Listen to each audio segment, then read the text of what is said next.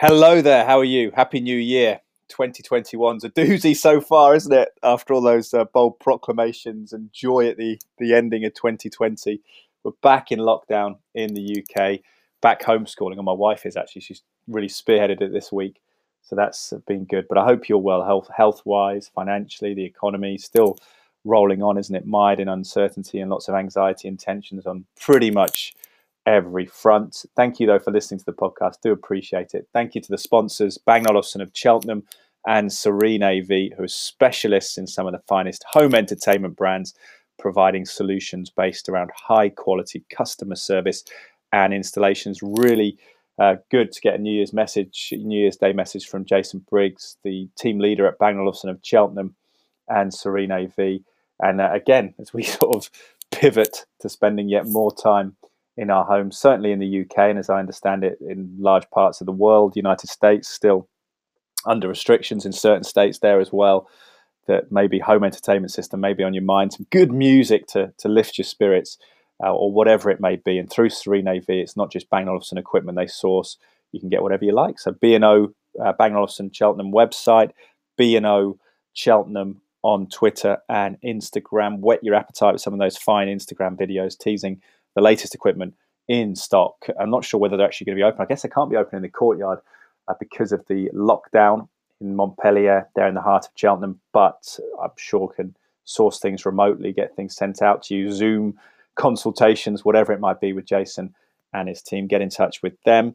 Uh, as we look towards immunity, I am certainly leaning into my Immune Complete 2 at the moment. Luckily enough, we get tested at work for COVID 19 but beyond that, just trying to stay as healthy as possible. And Immune Complete 2 has the zinc, selenium, the vitamin D3, vitamin D3 if you're Australian or American.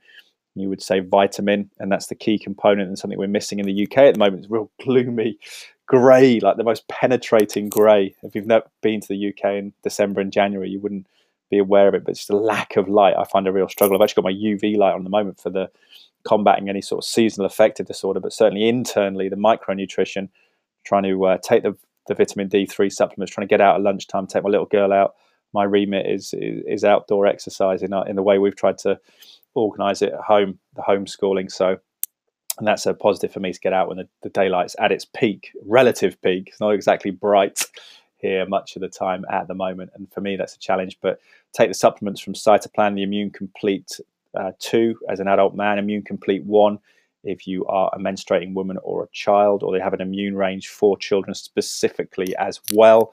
Cytoplan.co.uk supplement company really appreciate their association with the podcast. My old man, Dr. Mark Draper, has been a doctor consultant for them for a while, done his own nutrition courses, but believes in their supplements, and we pay for them ourselves, albeit at a discount. And if you would like a discount, you can go to cytoplan.co.uk, C Y T O P L A N.co.uk and you can get a discount with the code DRAPER10R, D R A P E R, all capital letters, one zero, the numerals, and then the capital letter R. So Draper10R at cytoplan.co.uk. I've actually sent a link to the Immune Complete 2 to a good friend of mine who's got coronavirus at the moment. His wife recovered pretty quickly, bounced back. Their boys haven't been touched at all. My mate's been struggling a little bit, slightly uh, more dramatic than, than maybe it is because my brother is a doctor, spoke to him and and said that my friend was worried about his chest but didn't have any chest symptoms. So, but anyway, he'll be he'll be all right. Fingers crossed. But I hope you're well, and I hope you are looking after your immunity. Rest, sleep, outdoors, get that vitamin D, whatever you can do. Um, whole foods, try and get antioxidants. The whole the whole sort of kit and caboodle. Not too much alcohol, although it is tempting at the moment. Of course, uh, might be drinking a beer, watching your local club on the internet through uh, iFollow or whatever it may be, because uh, we're still not allowed into sports grounds. We were briefly last month, but now it's been uh, pulled back again in England because of the lockdown. On that note, very pleased to introduce John Palmer back to the podcast as a fine local journalist who's real conduit for me keeping in touch with a lot of local sports scene, particularly Cheltenham Town, my uh, town's football club. I'm a Manchester United fan, sort of growing up, but I've lived here now for seven or eight years, and always followed the club because I actually spent my teen years in Malvern, not far away. So all the local clubs I would try and uh, keep in touch with, and, and, particularly since I moved here, been to the club a number of times. Whaddon Road, enjoyed that. Enjoyed getting to know the insides workings through the podcast. A lot of people from the club, including players. The latest one before Christmas was Chris Hussey, and it's good to keep tabs on. They're doing well. Fourth tier of English football in League Two. I can't read that word tier now is it's slightly tainted by the the pandemic use of it. So maybe the the fourth strata of English football, the fourth level. Um, but trying to bid to get into the third level in the top four currently, I believe fourth in the table at the time of recording. FA Cup game this weekend coming up, the oldest cup competition in the world, looking to get to the fourth round. But it's John Palmer who, who's done a lot. He's also a, a journalist as well with the local university, University of Gloucestershire, journalism lecturer, I should say, training the, the would be journalists of the future. So, an interesting time to get his take on, on everything and following the team and the health of the club and the other local clubs in the area. So, here he is, the one and only John Palmer. John Palmer, welcome back to the podcast. Another another medium, but we're on. It's good. We're connected. another platform. Yeah we're recording on. It. But you're down at the Cheltenham Town press conference right now, are you, or, you, or have you left? You at home now? No, normally, normally the Cheltenham Town press conference will be on Thursday, as we discussed, but it's been pushed back because the game's on Sunday. Um, okay. It's it's either going to be tomorrow or Saturday, so I'm just waiting for confirmation. But normally, it's always Thursday morning before a Saturday game, so I was sort of preparing for it. But because of the, the game being pushed back to Sunday and live on the FA Player, which is uh, good for Cheltenham, um, yeah. they're going to do it a little bit later. I think the players are off today, uh, so everything's been pushed back. The, the routine has been slightly altered. So they're normally off on a Wednesday. Obviously, this week they're off on a Thursday. So slightly different routine. So yeah, I'm all yours. Yeah, good stuff. That's uh, that's quite a declaration to start to start us off. Uh, Mansfield, Mansfield at home on Sunday, isn't it? In the FA Cup, so it's on the FA Cup player. It's not. I, I wondered whether cheekily it might be on the, the, the mainstream TV, but that's on the FA's website, is it? Yeah, last round against Crewe, Cheltenham were, on, were live on BBC Sport website, uh, which they got yeah. a bit of money for. This time they're on the FA Player, which is a free free service. You just have to sign up. Um, so anyone who who can't, obviously, they can listen to it. If they'd rather watch it, they can watch it online on the streaming service from the FA Player, and it's a little bit of extra income for Cheltenham as well. Um, mm. Although sadly, obviously, there won't be anyone inside the stadium. No, no. How? I mean, we'll talk about uh, the, the, club in a second. But how have you found the Christmas period covering the, the club? Has there been a I know it's been a, a slightly tricky run, hasn't there? It's still up near, towards the top of the table, but is it six games without without a victory? But very tight games after that that win over Exeter. From what I was looking at, it seems like everything's everyone's been battened down the hatches. What's the mood been like over the Christmas period? Yeah, I think it's the first time for a long time that Cheltenham had a little bit of what you could describe as a wobble under Michael Duff. They've they've not lost two in a row for a very very long time before they, they lost to uh, to Barrow and and Bolton. So mm. it's I, I think it's it's nothing to panic about because they have been so consistent and they scored five against Exeter, as you said, and since then the goals have dried up. So that's what that's what Michael Duff will be will be looking to address. Reuben Reid's mm. gone, so that's quite a big move because he was one of um, Cheltenham's sort of I would say higher end earners, very good player, but didn't seem to be featuring much. So the fact they've managed to um, send him to Yeovil for the rest of the season on a permanent deal, he's he's out there. Will no no doubt be in the next couple of days a mm. replacement coming in that Duff will hope can get the goals flowing again. Yeah, yeah. Reuben Reid leaving. I mean, that was strange, wasn't it? Because he did so well at Forest Green. Did he never quite gel into the, the club? He, has gone down to the conference, towards the bottom end of the conference with Yeovil. Yeah, I, I, I really like Reuben. I think he, he, unfortunate circumstances that he signed from Forest Green. Everyone was quite excited about it. Within days of signing, he, needed a serious, what actually yeah. turned out to be a career-threatening knee operation. So he had the operation. Obviously, he felt. He, I've spoken to him about this recently. He felt embarrassed. You know, signed for a new club. Mm. Within within days of meeting all the new players, he was out for for months. So he, he came back well from that. Gav Gav Crow and the medical team at Cheltenham got him fit, uh, fitter than he has been for a while. Settled in really well with the lads. Really sort of interesting character, thoughtful character.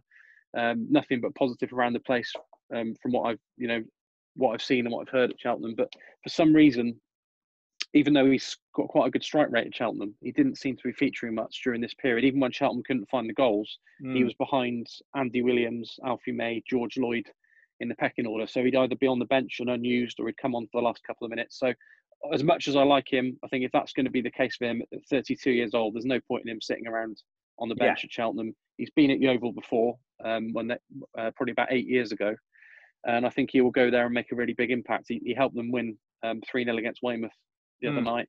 Um, didn't score, but I listened to the game and he sounded like he was heavily involved in a lot of their good play. So he, he's he's way better than that level, and I think it's a good signing for Yeovil. I wish him all the best.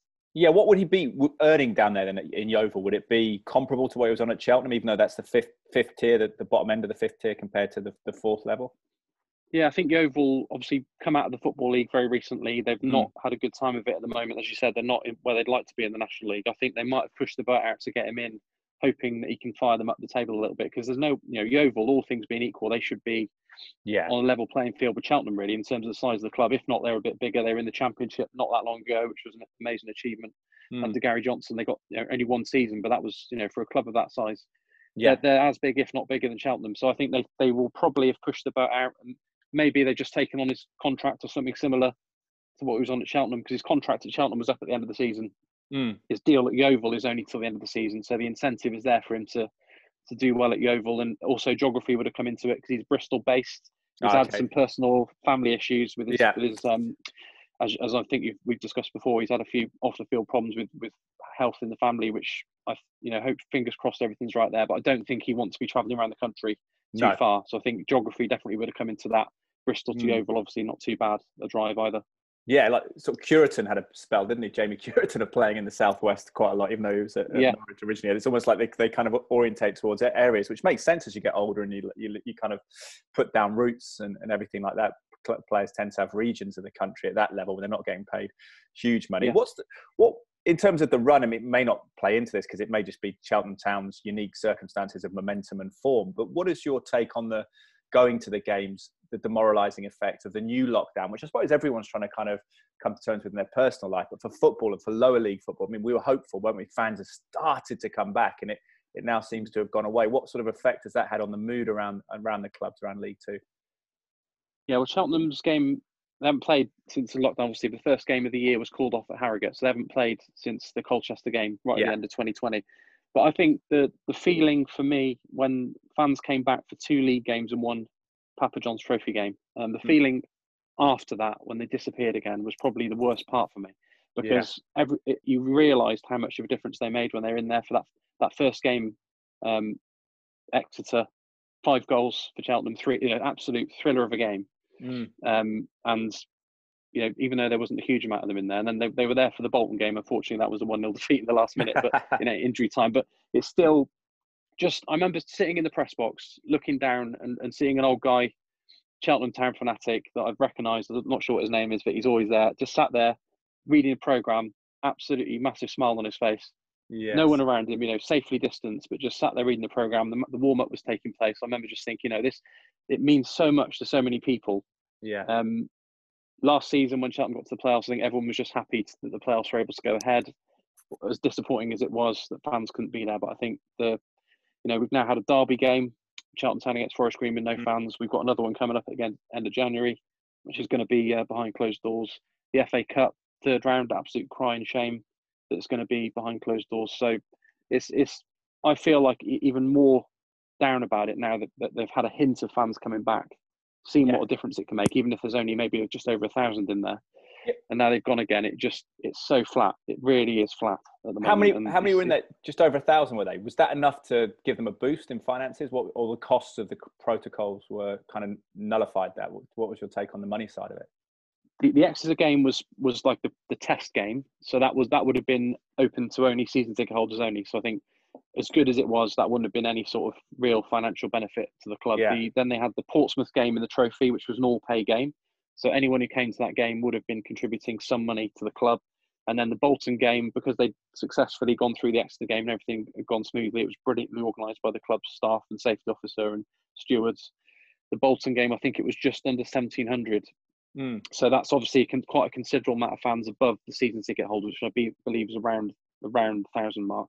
Mm-hmm. So that would have again been a you know every penny counts, and that would have been that would definitely helped. But it was it was just seeing fans around the ground, you know, just seeing them filtering in and and enjoying the game, and yeah, it's, it's financially I'm not sure how much of an impact that little that little spurt of games would have would have made, but you know the, it's definitely going to be taking every day that goes by now without without fans buying tickets is going to be obviously Boxing Day. They sold tickets for the Stevenage game. Everyone's going to have to be refunded for that, and I think the sales were quite high for that. That yeah. was another major blow. That that was that was probably the one where I turned up on Boxing Day and felt the flatness. You know, where that that would have been mm. called off at quite quite late notice. So that that was a real blow. Boxing Day is obviously such a big tradition for everyone to yeah. enjoy their enjoy their Christmas Day, even though that was slightly different this year. But a lot of people would have been planning on going to Whaddon Road on Boxing Day, and that obviously wasn't possible. So that was probably one of the the, the moments that really hit me, how flat it was without any fans coming in.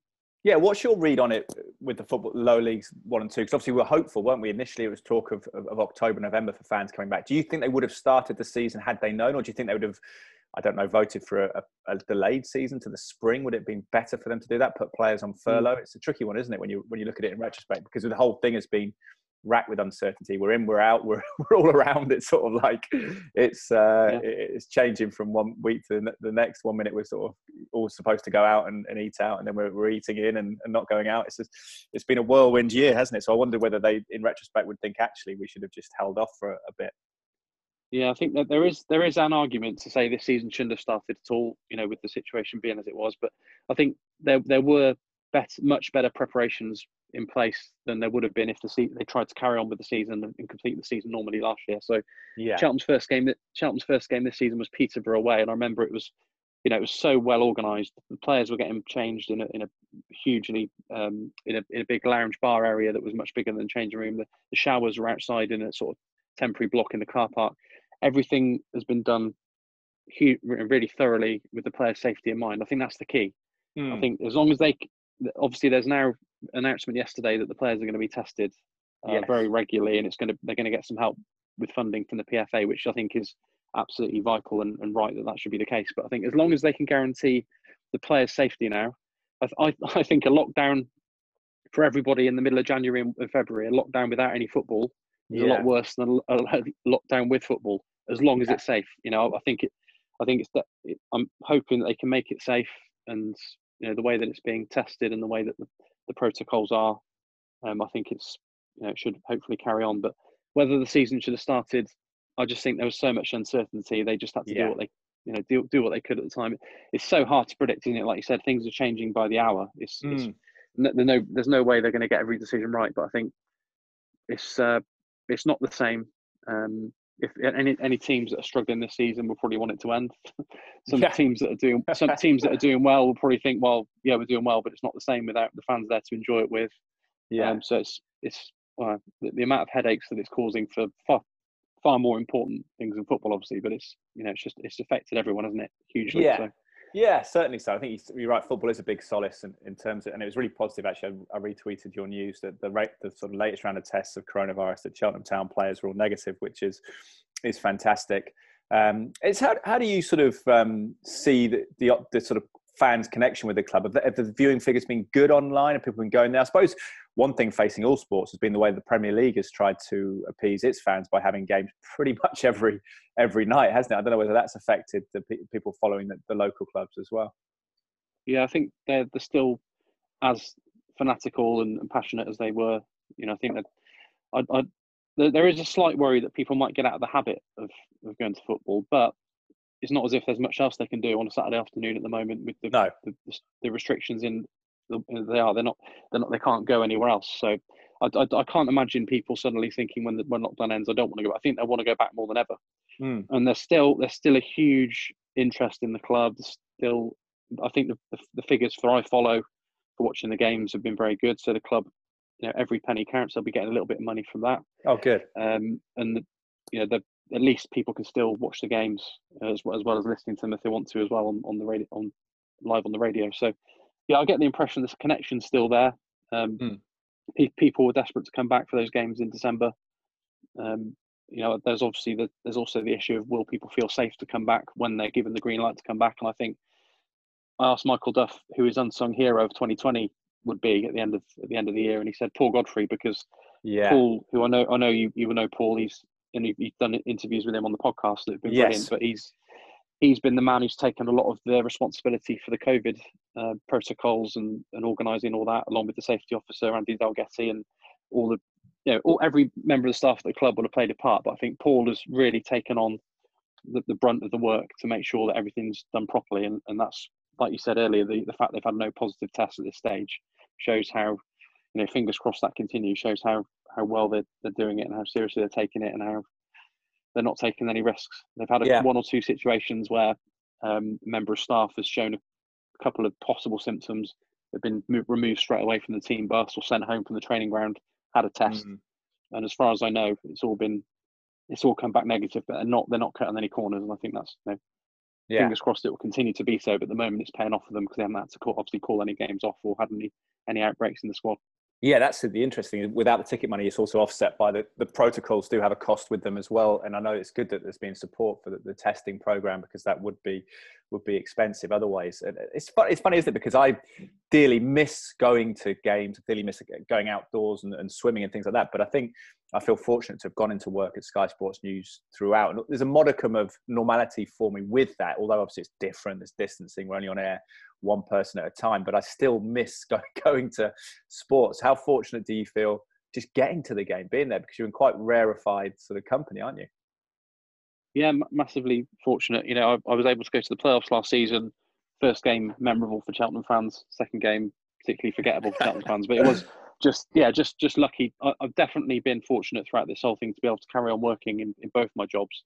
Mm. But I would I would say that as, as, I'm not I'm not certainly not turning my nose up at being able to go to the games, but like I've said so many times, it does make you realise how important the fans are, and it doesn't it just doesn't feel the same. No. You don't get the same adrenaline, you don't get the same feeling at the final whistle. You know, it does feel like such a friendly pre almost pre-season. Does it does it, does it feel like, like, it means less to the players, like the end of the match when there's you know when you win a game or or you lose a game? Are the emotions more muted than they would be otherwise? Do you feel? I think they are, but I think I think Michael Duff's done a brilliant job. One of the one of the great things he has done this season is managed to create this intensity with the players that they are mm. they are still up for it. And I think he's he's spoken about it a few times that he's tried to make all the training sessions the same and all the games the same. You keep the same intensity level whether you're training on a Monday morning or whether you're at a match on a Saturday afternoon. Forget mm. what else, forget everything else that's going on, and just maintain those.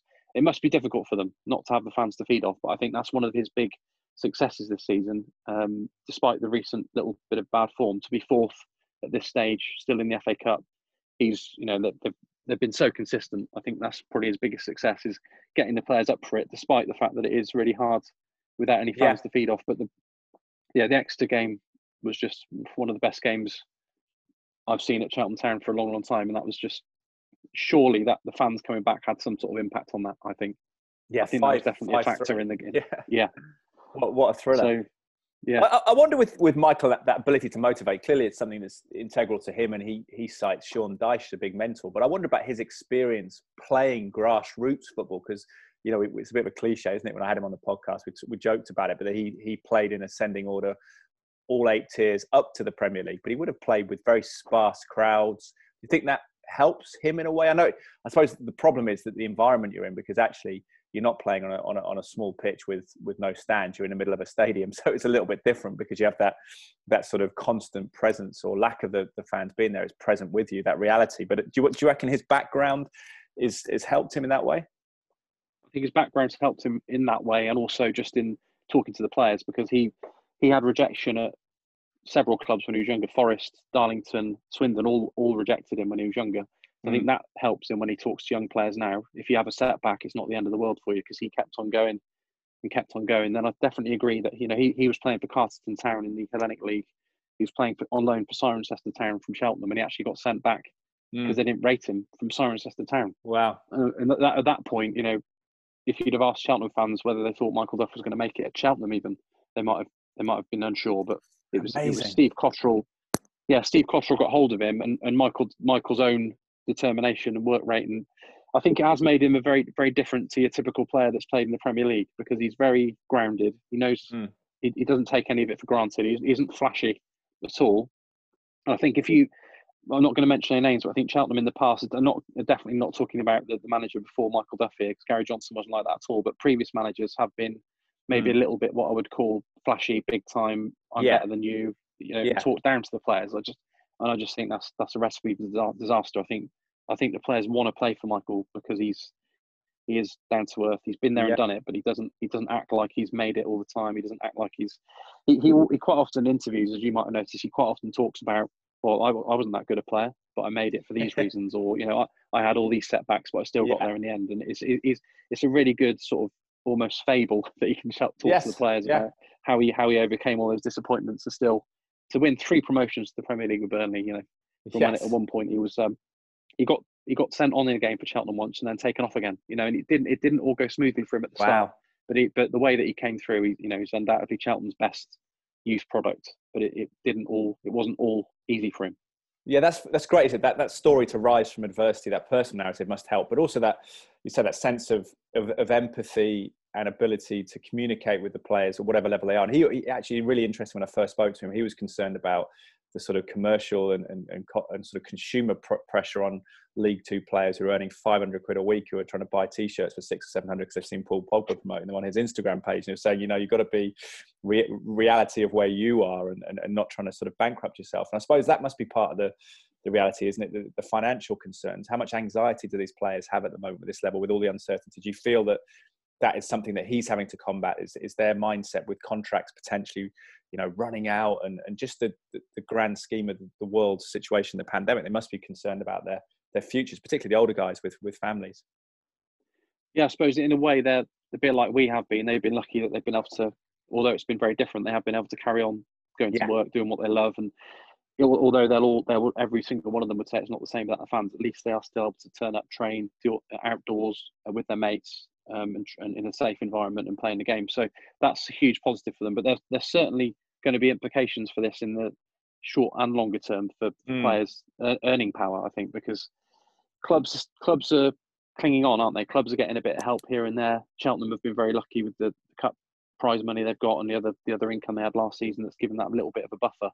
Mm. but there are clubs that you know there are clubs that are needing in need of major assistance, and I think all all the players will, will know that they're lucky to have the job they have.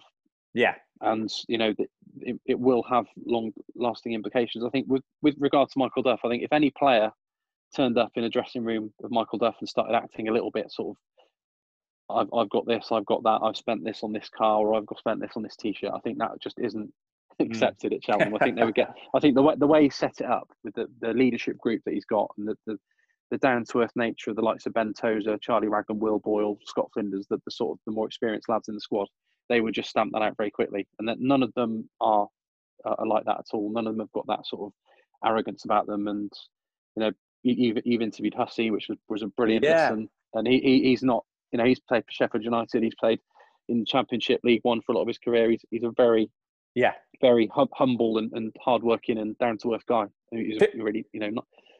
Sorry, sorry. No, I was say it felt speaking to him that he was a sort of more introverted character. He seems to have grown out of himself, possibly with the help of Michael Duff, and was, you know, is becoming a, a more confident, rounded character, albeit in sort of alongside his education and getting a degree and things like that. It's fascinating to to see him sort of bloom, isn't it, off the pitch as well as doing yeah. so, so well on it what what another thing of of Duff's strengths is, and, and he, he knows, you know, he's still got he's still got things to learn. He's not he's not the finished article. But I think one thing that I've been impressed with him, I think if you if you put any different type of character or player under his management, I think he will find a way to get the best out of them. He hasn't discarded many lads. I know Reuben's gone, but he, mm. he was he came he came off the bench the other day and he was still part of it. He hasn't he hasn't really outcast any players. Yeah. Uh, he's kept them all involved. I think he he understands what makes them tick. I think he's got that sort of. I think I don't know. I think he's just in tune with what the players are going through, what stage they are at their careers, supposedly difficult characters or you know lazy players or anything like that. I think he I think he can get the best out of all types of different players. Um, I think that's been another thing I've been really impressed with in the last couple of years since he came in. Yeah. Do you feel looking at the league as a broader, maybe League One as well? Do you feel that there is um, clubs that are going to struggle to make it to the end of the season without fans? What's your take on it? I think there's. I think obviously I know most about the, three the three main clubs in Gloucestershire are mm. not in that bad a position compared to most. From, from no. you know from what I'm chatting to people, I think Cheltenham have been well run, um, and so Cheltenham haven't got a benefactor, but they've got they've had some transfer sell-on fees, and they've had some football funds, um, football fortune, I think it's called, you know, prize money from the various different cup competitions this season, which is just it's, it's not a great situation they're in, but I think they're they're not. I don't get the impression they're teetering on the edge of yeah. oblivion. That's Forest good. Green have obviously got the, the benefactor Dale Vince. I don't get the impression they are on the verge. I get, I get the impression that they're okay. You know, they're secure, and Dale Vince is in it for the long haul. And yes. I think you know they're, they're, they're planning on doing quite a bit of business this month. Well, I, I, managed to sorry to interrupt. I managed to get Michael Duff because Mark McAdam was doing the transfer show at Sky Sports News. One of the, the main people on that. He asked me for Michael's number. and I got him in touch with Michael, and Michael was on Sky Sports News yesterday, just giving sort of perspective on on the, the challenges of the transfer window. But it made me tickle because I thought we have we have Dale Vince on Sky Sports News so often just because he's this charismatic, outspoken character because as well as being a benefactor, he, he does shine a light upon it, doesn't he? If you're anyone in the in the sort of Forest Green, Nailsworth area, Stroud area, you're suddenly aware there's a football club on the doorstep, aren't you? Which you may may yeah. not be otherwise. He's he's great in terms of publicity, I think, which I sometimes feel we should try and balance it out. But that's the, the reality of the media, as you know, working in it. If you're if you're that kind of character, often you do get you get attention. Yeah, he's he's, he's definitely put the area on the map, and he's you know, he, like I said, I don't think he's going to turn up for a couple of years. Well, he's already been there for I think a decade, helping yeah. out with the club and helping it progress. So he's not just a flash in the pan. I think he's, and I don't. It's some some club owners. It's purely about ego, really. Mm. Whereas I think Dale Vince is not. It's more about his beliefs and his ethos that he's trying to yeah. promote, and I think you've got to give him a bit of credit for that as well, because he's not. It's not just about him, his profile. I know his profile's part of what he's trying to promote, but he's mm it's, it's green green energy. It's it's veganism. It's uh, bamboo shin pads. It's organic pitches, and you know, in some ways, they are probably showing football the way forward in some some of the ways, some of the things that he does. Um, yeah. and, and, to do that in in an arena where anything different gets laughed at at times, you know, the amount of stick that they will have got over the last few years since they, you know, since they went all vegan at the ground. Yeah. Every fan, you know, will have a laugh and a joke about it. But really, I think to do that um, and, and, know that there's going to be a little bit of a backlash from some people, but stick to your beliefs. Um, and he's he's put his money where his mouth is as well. Yeah, and, think, and, know, and, and attention in the modern world. We talk about the attention economy with a bit of cynicism sometimes, but he does he, he, he does sort of provide oxygen for the club, doesn't he? Which I think must be a factor if you live in that area and you sort of move to it. If you move out of London, a lot of people moving to the Cotswolds now from London. You're like, well, there's a local club. It, it suddenly draws your attention, doesn't it? And you, you think I'll go down and, and watch a game when we when we can. Yeah, and that that's to go through a hell of a lot of um, jump through a hell of a lot of hoops to get the, the go ahead for the new grounds. That's mm. looks like it's going to happen. You know, that is on course to happen now. So that will be very interesting when they move to the purpose built stadium down by the M5 junction. Uh, where's, they, oh, know, where's that going to be then? Is that which junction is that? Is that the the, the, the Stroud Junction, jun, jun, the Junction 13, um, which is going to be. I don't know if you've ever got off the motorway at 13 towards Stroud there's some fields on the right there. I believe it's just that. Oh, okay. Right, you know, couldn't really be any closer to the motorway. So that that will really. Uh, there's some debate there about whether they should be taking the club out of Nailsworth, and the new ground's only been there, you know, for, for a short amount of time. Yeah, I was going to say it's called the new lawn, wasn't it? I mean, I don't know. Yeah, yeah. I think mid mid mid two thousand, uh, early to mid two thousands, they moved there um, mm. from the old lawn, just moved slightly further up the hill, and the old ground was turned into some housing. So yeah. I think the, you know, that's but I think if they do want to continue to progress and get to where he wants them to get to, the current location of the ground just isn't accessible enough to be getting big crowds in there, and also it's obviously not that easy to get to for fans. So I think yes. being down by the M5, some of the some of the old school hardcore fans based in Nailsworth and the Forest Green area will need to travel a little bit. But I think if they want to grow and try and attract new fans from the area, it's going to be really interesting to see how they get on with that.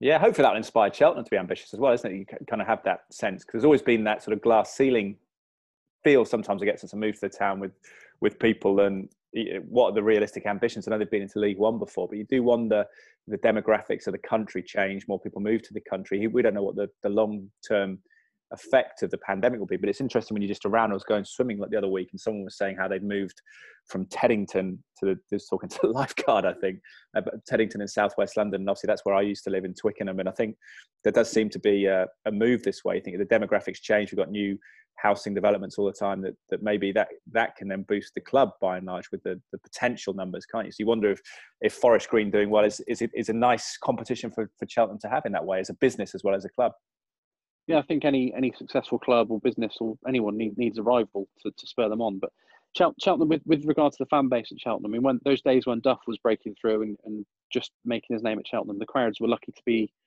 up to a thousand. And then mm. there, there was obviously a huge amount of success in a short space of time under Steve Cotterill, and they did actually go from seven or eight hundred up to four and a half thousand, four, four, four wow. and a half thousand. And then now a lot of people thought that the longer Cheltenham stay in the football league, it will grow, it will establish itself as a football town, and the, the attendances will continue to grow. But I think balancing that out, I think some people have just sort of started to take it for granted and lost maybe mm-hmm. lost interest about being being in League Two pretty much every year for the last uh, 25, pretty much every year for the last 20 years. Cheltenham have been in League Two, or the odd the odd little the odd little spell in League One and one in the National League, but you know it's pretty much League Two. So the novelty maybe worn off has worn off a little bit. So it still is doesn't feel like a um, a huge football area, but I think the longer the county has one at the moment, two, hopefully for the long term, possibly even three and that mm. is hmm. going to be a great achievement if Gloucester City can get there as well. But to have two or three football league clubs in the county, you know, it's, it's got to be good. And the, for the for the rivalry, I suppose you could say they're all going to be scrabbling for the same players or scrabbling mm. to take the floating to grab the floating fans, especially if Gloucester um if Gloucester get into the football league or Forest Green move to their new stadium, there might be a few floaters. But I think it's very difficult to change. It's very difficult to change loyalty, isn't it? You, you yeah. I don't think you get many many people giving up supporting one club to go and start supporting another. So you've got to try and get the young fans in, and the, the ones that maybe watch rugby or don't actually watch football at the moment, or you know that's that's the, that's the key I think because you mm. you're very unlikely to get a Forest Green fan to suddenly start watching Cheltenham and vice versa. But yeah, I think it's good. It's, it's healthy, and it's and you could argue that football in the county's never been in a better position, despite yeah. everything that's going on in the world in terms of league positions. To have two near the top of League Two and then Gloucester top of National League North, you know, it's probably never been better, really. Yeah, Gloucester. I mean, that that's pretty logistical sort of achievement as well, isn't it? Because that's some long trips in National League North for the Gloucester team, and the fact they've gone through the ground move and everything. Yeah, they, they seem to be on the cusp of being north or south. They've been they've played in both. They spent most of their time in the north one, uh, but they've they had some long trips. They're they're back in Gloucester now. I thought you know it's really sad for them that after 13 years away, yeah. they get back home, and now that they can't have fans in, although they ha- you know on a regular basis. Are they, are they okay they though, have, John? You think financially they're okay? Yeah, I think a bit bit like um, Forest Green, they've got they've got benefactor putting them putting some money in to help them along. You know, that's that's really gonna. I think that will keep them away from away from the edge. Mm. So, but yeah, they'll still they'll still in a, in a way they're in, in a more difficult position because some some and certainly clubs in their league when some of the players have got other jobs and then they're turning up to play football as well. Yes, that's you know there's more concerns over player welfare and safety at that level I think than there is in League One and Two where the players are professional. They're in the bubble with, with the teammates. They, they only go to training and they go home. Sure, some of these lads point, are non yeah. non-league are, out working and you know delivery drivers or you know I don't mm. know working at a supermarket Gloucester, or something, yeah, or whatever. Yeah, yeah. supermarket. Yeah, but Gloucester's Gloucester are pretty much fully professional now, so hopefully that isn't too much of an issue for them. But it, it all comes down to safety, doesn't it? As long as they can do it safely, it's great that they carry on. But uh, Gloucester have got the the 3G pitch now, so once people are able to again, they can make money out of mm. that by hiring out hiring out during the week. But I think the Alex Petheram is the co-chairman who, who owns a building company called Soldi, who, who built the ground. He's he's been involved for a few years now, and he's certainly um, helped out with yeah. some, some valuable valuable funding, which has helped them attract a higher caliber of player. And you know they've they've been brilliant first first half. This well, they're not halfway yet, but to be to be where they are after I think 16 games, top of the league. They've got Kidderminster on Saturday, or third, so that's a big one. Yes. So yeah, yeah. you know, Kidderminster Harriers. Yeah, I used to cover them a couple of times for BBC Hereford and Worcester actually back in the day. Yeah, yeah they, they're going well as well. And Russell Penn, who's ex Cheltenham midfielder, is their manager. So they've got quite a few ex Cheltenham lads in their team. So I'll keep an eye on them, and that'll be, you know, that'll be a good game for, for any of the fans who want to watch it on. I think they can watch it online as well. Gloucester City fans. For people listening who are football fans in the UK, or maybe listening from outside of the UK, how do they fund Gloucester City then? Is what the sixth slash seventh tier of, of English football? How do you fund professional football at that level? there's, there's, some clubs in that league that have been in the football league that have got a very healthy fan base. So yes. obviously that that the starting point for any club, if they've not got anyone, any benefactors or any you know rich chairman pumping money in, the, the starting point is always going to be regarding to budget how how many fans you got coming through the gate. And there are some some decent sized mm. clubs in that league, some ex football league clubs. But with Gloucester, um, a lot of their 13 years away has just been about survival. Um, yeah. You know, the, the, this, the, the last spell, which the, the, which saw them sharing at Evesham, that must have been the most difficult because that is a, a long old trek for tre- Gloucester yeah. fans who are based in Gloucester to go to Evesham for home games. Is it, is it, is, it's in Worcestershire as well, isn't it? Technically, Evesham. yeah, just over the border. Yeah, just yeah. over the border. Pretty pretty easy to get to from Bishop's Cleeve, for example. But for Gloucester, it's just just that little bit further than, for example, going to Whaddon Road, which they ground shared for a few years. So yeah. That was probably the most testing time for them. And they've they've been through so many difficult times. They've had so many. We're nearly back, and then it's been been um, delayed again, and we're nearly back. And at one stage, they were looking at potential other locations for the stadium, and, and you know, so many people have so much work in to just to keep the club yeah. alive. Um, and Tim Harris, who's just taken over at Worcester City, I put in that bracket as just somehow keeping them at that level of football they're at now. When they, they had no money, they had no grounds, they had no players on, con- you know, very few players on contract, if any at all. Now it's a little bit different. They've now they're now pretty much fully professional. They've got 3G pitch. They're everything's ramped up a notch in terms of mm. professionalism, mm. pu- purely because of the money that's been put in by the, by the owners. It has to be said. That's Yeah, that's what it, that's what's that's what's allowed them to turn it around. I think if any fans deserve a bit of um, you know glory on the pitch after what's happened over the last 13 years, it's Gloucester City fans.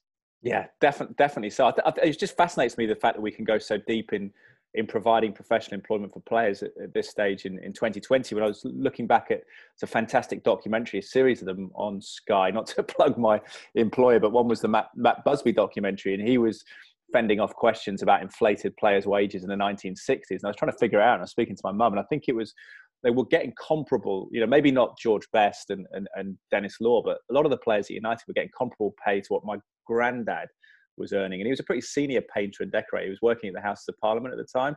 But you think, hmm, so they were on something like that, people complain about their wages then. And that was the elite of the elite. Manchester United gone to win the Champions League, the European Cup in 1968, yeah. won a couple of league titles around that time. You think, so they were the, the best team or one of the best teams in the country in Europe. And, and people were complaining about their wages. And yet we can now fund a system where we it's i mean it's great for more people to get a living out of football i think it's fantastic but it's just interesting how it's developed over the past i suppose 50 60 years since then it's um, it's it's yeah. really cool I think Gloucester will, when hopefully things ease, Gloucester have actually got the potential to draw in some decent crowds because of the size of the city, the location yeah. of the stadium.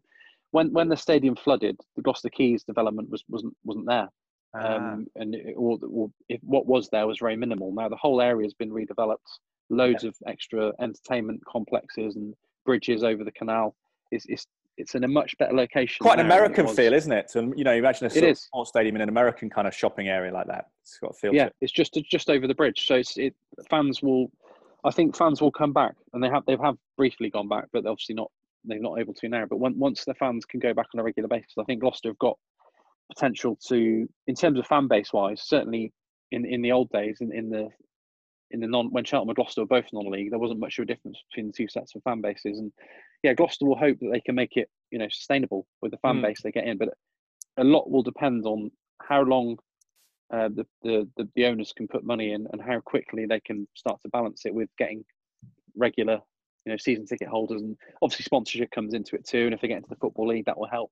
Yeah, um, with the, the funding and everything like that. But I think it will if if they get back to Gloucester and fans are allowed back in and they're only getting crowds of 300, then they, they're going to know that's not realistic to be aiming to get in the football league. But if they get a couple of thousands, then it is. Yeah. So that, yeah. that's what it will come down to long term. Yeah, no, I agree. And I think actually, in terms of rather than sort of I guess, uh, dissecting the fan base, I think there's certainly an argument that the rising tides lift all ships, and that if Gloucester gets bigger and Gloucester City gets bigger, and we've got the rivalry with Forest Green and Cheltenham, and it galvanises football fandom in the area, and people like you know going to school, almost a microcosm of yeah. what goes on in Liverpool with the Everton Liverpool fans and the banter within families and within friendship groups in the playground and stuff. I think it might be it probably positive for everyone to get committed yeah. to the sport. But obviously, it's a, traditionally it was a, a, rugby town, isn't it, Gloucester, rugby city. How, what's your take on it? Uh, uh, Martin St Quinton, I'd sent him an email on back end of last year, the chairman of Gloucester Rugby and chairman of the racecourse, and he just said, yeah, it's, you know, everyone's well, thankfully, but it's been a, a, challenge. And I haven't caught up with him recently. I might try and get him on the podcast again and see if he's he's up for that. But rugby seems to have been a sport that's almost suffered more than football, doesn't it? Even at the top end of Premiership versus League Two football. Yeah, I think Gloucester Gloucester aren't going particularly well on the pitch at the moment. I think it's again, it's going to be all about survival. I think you know, I'm, I'm not got my finger on the pulse anywhere near as much with the with the rugby, but I just get the impression that they've been more, much more affected because obviously they are they've got some some of the top players in the country playing for them. Huge, comparatively, I would say, their salaries at Gloucester would dwarf yeah. the likes of, of Cheltenham Town and, and Forest Green players' salaries. Big and they, gate money as well, got, yeah. Yeah, they they would be getting crowds of maybe fifteen thousand um, it's all everything's got a couple of extra noughts on the end when it comes to Premiership rugby than it does League Two football. So I think they've they've been much harder hit. I think, mm. but I think they will come up with a way, uh, like like the government and and the authorities are going to have to do with everything just to make sure that that we don't lose um, teams and clubs that have been part of the fabric yeah. of the city for hundreds of years. You know, without rugby, Gloucester, Gloucester would be absolutely lost. You know, it's yeah, like you said, it's it's a rival for the football, but it, it's Gloucester, the, the passion Gloucester has for rugby is, is unsurpassed anywhere else in the country, in, in my opinion. Yeah, yeah. In particular, maybe sort of down to Bath, this whole area, the region, the West Country, is kind of a, a sort of unique aspect in, in the heart of a football-loving country that it's so rugby, rugby oriented. Yeah. But I think off the top of my head, logistically, I suppose the struggles for rugby are you've got more players to pay 15 starters. They often use a lot of substitutes. They've got to then have the, the difficulties of social distancing. It's more testing because you've got more players in the squad. I mean, American football in the US must be off the charts. Yeah. 80 or 90 players in their squad. So you realise that those concerns, when you haven't got big gates, big fan selling tickets, it makes it even more complicated than maybe the lower lower level football. What about your your other hat, John, with the universities? What's the picture there? Is it remote stuff? Is it been remote stuff throughout, or is it going to be more remote stuff, or are you going to stick to the balance you had before Christmas? What's the, the read on it? Yeah, um, first semester, so from from September to Christmas, it predominantly was in person teaching. So we, we were we were lucky that the university had it really well organised. Everything was done safely. We were able to teach on campus. Um, almost all of our classes were on campus. There were some of the some of the more theoretical modules were done online, but I think we you know we, yeah. we were able to get face to face teaching um, as much as we could. It was it was good. We gave them the best poss- possible experience. Um, now we obviously since the news that came out early this week, we're now we're now going to be be fully online mm. um, until the middle of February as things stand. So it will go back to how it was during the latter part of last year. So from March, end of March to the summer, we were online only as well. Yeah. So we've had. So are they, they going to stay at home then? The kids over Christmas, presumably they're not back yet. Or are going to stay in their parts of the country, or what's it? I think it's the, the, the government guidance is if you're already here. Um, so some some students will have stayed here over Christmas. You you know mm. you stay. If you are back home, they don't they don't want huge amounts of people traveling around the country, obviously. So I think I think the government guidance is to stay where you are. Wow. Um, continue with the learning online, and then see how the the figures look middle of February, and then obviously everyone will hoping that the the more the vaccine is rolled out um, and things start to get under control, we can welcome everyone back in. But what a, what yeah, a different freshers year than my freshers year for for, for first year students. Yeah. It's, uh, it's amazing. Mine was 20 years ago, but it was so sociable that first year as well. It's difficult, isn't it? You know, and I guess for the second and third years as well, it's very surreal and challenging. But for the first year, it was all about getting used to living away from home and and having that sort of, I guess, relative comfort of, of your grades not contributing to your overall degree. It was a it was a great time of becoming an adult, wasn't it? So it's such a hugely different time. Yeah, yeah. They they I mean last semester would have been very different, as you said, to, to a normal fresh year, but at least they were yeah most of them are living living together in halls on one of the campuses. They've been in um, regularly to to face to face teaching, and they've all you know had a chance to bond as a year group in person. So I think that's that's a positive from September to Christmas. Um, it's just a shame what's happened with the, the new variant, which has yeah. scuppered a lot of a lot of uh, plans, isn't it? It's, yeah, uh, completely well, out of the blue.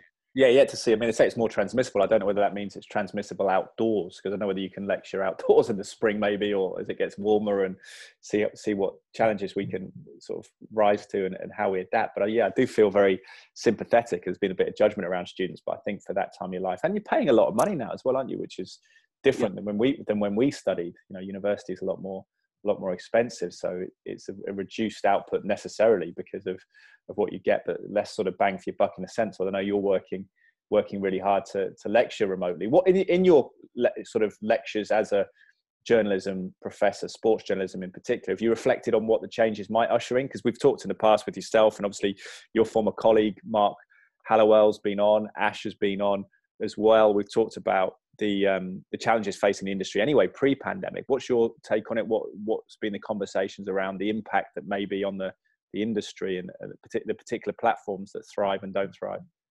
Yeah, I enjoyed both of those by the way. Those, those um, it's really interesting to hear from them both. But I think the what we what we've been able to do is is because sports journalism is carrying on. You're you know you're still working. You're yeah. still presenting. I'm still covering games. It's obviously very different. But what we've been able to do is give give the students a real insight into how sports journalism is operating at the moment. So the, mm. the impact that this has had on the way we go about business at the moment. Um, in terms of the long term changes, I think you know I think it's amazing what you can do online. Zoom Zoom press conferences in some ways are yeah, what do you think about them? I think that I think the managers are getting off a little bit lightly. What do you think? What's your take on it? I mm. just feel like there's not many, there's not the the, the remit of, of follow ups, and maybe there's that. It's slightly easier to, to sort of swerve things a bit. I don't know. What's your, what's your yeah? Thoughts? I think yeah, I think there is that. I think you can. I think I still think you can you can get a decent rapport with the manager over a video call. Still, I think we've yeah. been we've been Michael Michael's press conferences have been pretty much online mm. with the exception of a few weeks. Um, I guess you know you know him well anyway, don't you? So that helps in a sense having that build yeah. beforehand. Yeah, but it's it's not quite the same as it as being able to go up, introduce yourself, shake someone's hand, have a have a coffee, but it's not quite the mm. same. But if you, yeah, I think it, it's doable. Um, some some it's interesting. Some clubs have done their post match media on Zoom, whereas others have just tried to do it safely and distanced at, at the stadium. So that's been quite interesting. Yeah. Um, but we, you know, we've been able to get some really high quality uh, guest speakers on for the students. Maybe people that wouldn't have wanted to travel over to Gloucestershire in normal times, but yeah, because it's been no travel um, and everyone's now had to do it. You have to, do it, adapt. You? Yeah, everyone's had to adapt. We've had some brilliant uh, guest speakers for the students that they've been able to hear from. And I think that's just as good.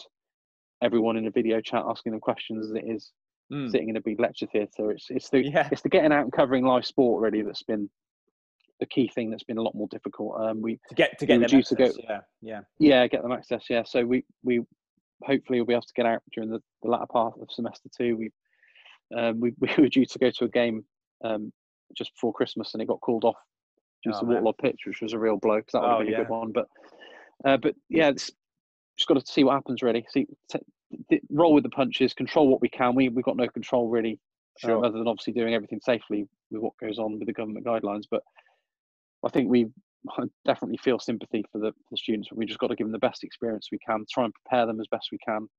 Um, yeah. And I think online teaching, um, I can't speak for the students, but the way they adapted towards the end of last year and the, the way that they are so technologically aware um, yeah. and adaptable, um, I think they've been a credit. You know, I yeah. think they can be very proud of what they've done. I'm not saying it's been e- I'm not saying it's been easy for them, no. but I think they've been professional, um, handled it well, adapted well. And I think you know part, part of being a sports journalist is being able to adapt to new ways of doing sure. things because things sure. never stay still, do they? So that's that's something that we've been able to give them some some real life experience of is how sports journalists are going about their business in this in this COVID affected environment. Yeah, I remember. It's funny. I, I, can flash back, and I had a Hotmail email account which I didn't um, re- rarely use, but I went to university in 2000, and I remember being sat at Loughborough University in a place called the Lasher Learning Centre, which was near the, the hall where I was staying in Towers. It was called the Towers. There's a big tower, which is kind of right on the name. It was uh, it was on the money. But we sat in there and we were all trying to figure out how to open our Loughborough email account and it, it took us about three hours to do that 20 years ago and i was just thinking and uh, to be fair i mean the technology is, is as i've got older has become easier and actually you know i never thought i'd do much of the podcast remotely there's people some people in manchester i spoke to tom mcdermott who's a manchester united writer i speak to just logistically it's easier but then you know i've, I've always valued that that human contact but actually i've done yeah. more more podcasts in lockdown than previous and actually managed to grow the podcast. I don't think it's the same. It's easier with people like you who I've met personally before. I find that easier. Um, yeah. And, then even people you've sort of known of through other people like like Ash Loveridge and, and, and Mark you speak to online, you sort of get a rapport over a year or so and, and kind of, but I think sometimes, you know, cold call, not cold calling people, but speaking to people for the first time you've never met is, is trickier in any, in any form, but there's certain advantages to it if you have to do it. I think it's, going back to maybe the blend of both worlds. Like I find it surreal if you're doing, say, if you're doing a Zoom press conference at Sky for the Brentford manager Thomas Frank, and he's just down the road, like a couple hundred yards away, versus me yeah. inter- interviewing for work an MMA fighter who's in Hawaii. Then you're like, well, that makes sense. It's a different, you know, it's that you get, you're getting something you wouldn't get otherwise. You couldn't physically do. You couldn't fly for 24 hours to get a 10 minute. Yeah. Be pointless, but um, when it's you know a 10 minute walk away, it's it seems slightly strange. So it's uh, yeah, it's interesting how that the dynamics of it work. But it's certainly, I mean, even doing the, I started doing the podcast because I've done them previously in, in radio at Absolute slash Virgin Radio, and then at Sky Sports hosting the boxing podcast. And it was very much sort of the preserve at that time of radio stations and media outlets. But suddenly you get apps like the Anchor app, and you can do it on your phone. And you think it is becoming easier for everyone to do it, even if we're less technically savvy and of, of not of the generation which your students are, where they've grown up with screens around them all the time. Yeah. I think the the office environment is going to be very interesting. Not necessarily just in sports journalism. I think in general, I think all companies will be looking at yeah. what they need from an office. To, you know, I think there's there's still huge benefit to being around a group of colleagues and having that that mm. obviously that that that um, interaction. But I think some some companies might think it's better to stay remote, um, save money, might be more effective working, less commuting, less better for the environment. I don't know. I think there's all sorts of things that will yeah. come into play. Um, I think, but I think sports journalism, journalism as a whole, I think the way that the newspapers have adapted, because Gloucestershire Live, for example, haven't been in office since the first lockdown. The, the content no. they're producing, the way they're working as a team, the way they're communicating with each other, it's been remarkable, really. And I think yeah. they they'll, they'll they'll they'll definitely miss that that having that team together in a room. But I think the way they've handled it and the Yeah. way it can be done with people dotted all over the county, uh, still covering everything as, as well as they would have done before, is you know has been really admirable. So I think that's something to consider. The the Yeah, office, what you need from an office, how much you need to be in the office, uh, how much you need to be commuting around and, and spending time on the motorway when you could probably do a lot more now. And having Yes. that balance of still actually seeing people outside of your, your own household, you know, which is obviously good for everyone to have that, Mm. Yeah. It possibly changes. that report. I think it changes the dynamics. You say with office space and different careers, whether it becomes more remote, it's then what type of people gravitate to it. Because I think traditionally in our work, more extroverted people possibly have grown into it. Particularly in broadcast, you can argue that people are sort of wanting attention if you if you work in TV and radio to a certain extent. But I think a lot of it in sport is about being social. You play sport, it's social. You want to be around sport. You go and chat to people in the press room, the players, the manager, that kind of thing. That I wonder the dynamic slightly shifts because my wife's a graphic designer and actually that tends to be populated by far more introverted people who like to be on their own space, who like to work on their own either in an office or at home. Um, and I just wonder whether that changes the dynamic slightly. We've got a guy at work actually, well, probably many, but one person I spoke to is producing some of the MMA content. I've been hosting the YouTube interviews for Sky Sports, and I chatted to him for the first time, and he's never met anyone at work, never been in physically, got a job in April. So it was sort of like you're thinking well, that must be so strange to be in, in in that situation. He was quite a gregarious character actually, and I spoke to him, and I thought, you know, if you're if you're writing and you're you're not actually interviewing people, but you're writing stuff from up copy up from press conferences, it must be a very different thing than when we were starting out in journalism, when actually you had to force yourself to speak to a lot of different people, and and that was part of the the human growth I think I went through. Yeah, yeah, absolutely agree. Like going into an Not the office was same. quite daunting, wasn't it? When you first go in, you know, you got the presenters, the the sort of editors, Yeah. the top people, and you, I don't know, even local radio. That was part of you know learning your your role and your position and the sort of hierarchy. It's it's it's, it's the dynamics of it. That that person, that sort of personal development as a young man in the, in the office and and how to speak to people and you know, how to speak to women and men and different. You know, it's it's interesting. I think this will just maybe what's happened over the last nine months, so we'll just speed up maybe some things that were on the way. Mm. Anyway, I think it will just. I do think it will have a. You know, I think I don't think things will ever go completely back to how they were before in terms of the way people work. and anxiety over health as well. You know, I don't know whether the physical thing, you know, a lot of people wash their shopping and sterilize it, and understandably so after being to the supermarket. The idea of a newspaper physically, whether people will psychologically struggle with that. We don't know whether there'll be a swing back and it'll be, you know, it might be in party time in, in 18 months' time. People are going Yeah. wild and, you know, a backlash against it and everyone's hugging and cuddling in the streets. It might be. But you just wonder about, suddenly you start thinking about things in a different way, don't you? Like tact, tactilely, like a, a newspaper. Is that hygienic to have a newspaper? It's funny how you, you sort of look at it a different way. Yeah. Yeah, definitely. So, but news newspapers are still battling on, aren't they? I just think Yeah. that, that they're um, maybe some people during this pandemic would have would have made the, the transition from from from print to online that maybe wouldn't have done before. So it might it might speed that transition up. But Mm. like you said, I, I think newspapers nobody knows what's going to happen with newspapers, whether they're going to have a vinyl style resurgence or whether they're, they're going to be done for good. But I think this what's happened this year, or what's happened over the last year, will certainly not have have helped them. Yeah. Well, but for you as well, work Gloucestershire Live. I mean, that's a vital insight into the club at the moment that people aren't even getting any access to. So I think there is a sort of swing back towards local journalism in particular, and actually just.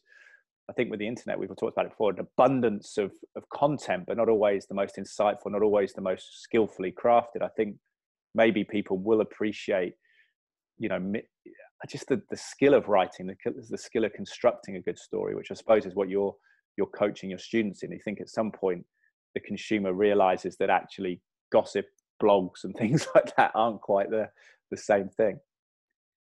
yeah, I think the, the, the ability to, to have that quality is more important than ever because there is such so much stuff out there. Um, a lot of good and, and a lot of bad, as you said. There's there's a huge amount of stuff, and I think being able to do it properly and and have the ability to build a, a, an audience and, and build a loyal following is you know and build a brand really Yeah. absolutely crucial now for anyone that wants to make it as a, a sports journalist. Well, John, you've in general. You've been a vital insight into to covering the club for me and keeping across it through the, the period, even more so than than usual, not being able to to get to the club. So I appreciate you for that. And just let us know where we can can follow you as well on uh, on Twitter, and also get, I guess contact the university if, if students are listening to this.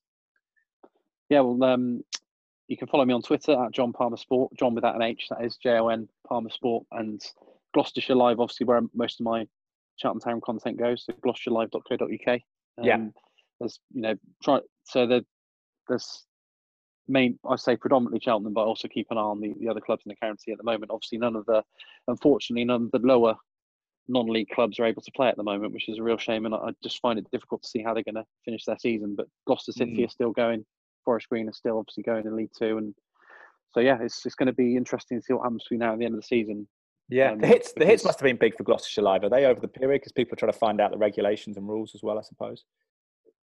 Yeah, I think the, the figures have been good, um, both for football. I think in general, Gloucestershire Live. I, I, think you know you'd have to speak to the stats people to get the exact figures, but I think more people are reading stuff now than ever. You know, in days gone by, of just there being a newspaper or the early days of the website. I think many, many more people are reading the site mm. now than ever. So I think you know the digital growth has been huge, and there's a there's a great digital team of news and um, then the print of, of which one of which Mark Halliwell, the print team, will put the paper together. So it's and yeah, they've they've had to adapt, um, all working remotely, still doing a great job.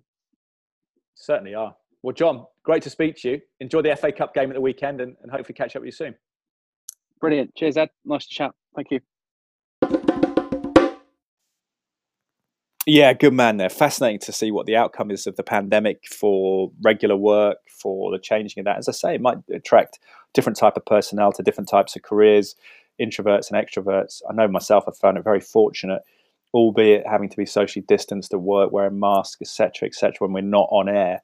I've been very fortunate to get in and speak to different people. We usually actually have a presenting partner with us on air on Sky Sports News, and that has been changed. So that's a little bit different. We still have pundits coming in, analysts watching games, which has been good for that social interaction. I think without that, I would particularly miss it. Grew up in a big house, three brothers, younger brothers, kind of mayhem, extended family living with us. So for me, um, I think it's good for my wife that I get to go out and, and, do that at work. And I think it's interesting to see if, if if types of jobs change, the different types of people may do them because for me, I've done some interviews from home, which is good, and some writing from home, which employs a different part of your brain during the lockdown to, to make up my hours. But and I, have enjoyed that that sort of that different sort of cerebral experience of writing versus broadcasting, and that kind of um, sort of train of thought you get into in a sort of tranquil state of focus when you achieve that in writing. But I think long term, I would not want to be at home, not physically interacting, having that kind of face to face human contact, which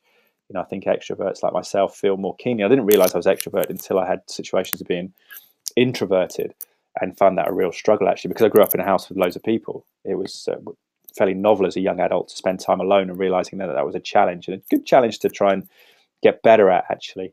But um, certainly interesting to see how the world changes. Thank you to John Palmer. Great to get his insight. Good that he thinks it relative rude health are the local football clubs, Cheltenham Town, Gloucester City, and Forest Green. Get in touch with me if you if you've got insight to that as well.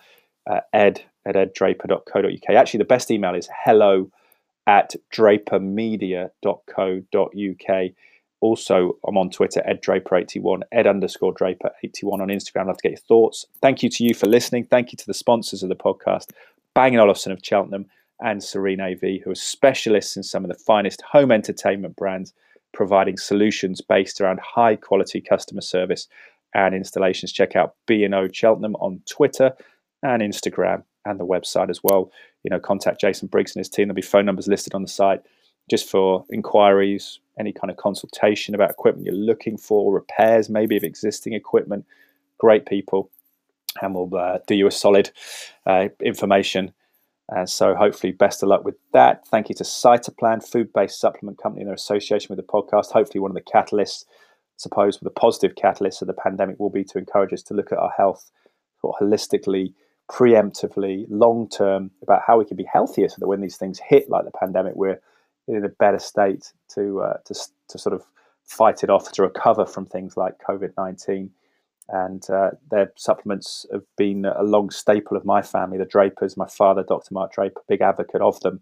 And you can get a 30%, I believe, initial purchase discount, 10% thereafter with the code at cytoplan.co.uk, entering the discount code DRAPER10R, D R A P E R, all capital letters, the numbers 10 and the capital letter R. I think they've also started, I've got something through the post, a sort of loyalty service, which you may be able to then get subsequent discounts and money off as well. with Each purchase tallies up, and I think that wouldn't be exclusive to using my discount code either. I hope you are well. I hope psychologically, physically, mentally, financially, all the aspects of health. And I hope you're able to control the controllables. Do listen back to the podcast I, recorded just before Christmas with John Hudson, UK military's chief survival instructor, on the concepts of stoicism and that ability to distance ourselves from the external and maybe maintain that positive internal atmosphere, that kind of equilibrium internally when there's a lot of stresses externally. Because I think for a lot of us, we're quite soft, aren't we? I certainly am. I've had no adversity, no real kind of world wars on my shores, no real kind of devastation. The 2008 financial crash impacted my career, but there wasn't so much anxiety around health, around the economy, around the future. So I think for me, trying to revel in those concepts, embrace those concepts of my internal reality not having to be dictated by the external so much has been helpful. Hope it was for you. So listen back to that podcast with John, good guy, and John Palmer as well. I hope you enjoyed this one today.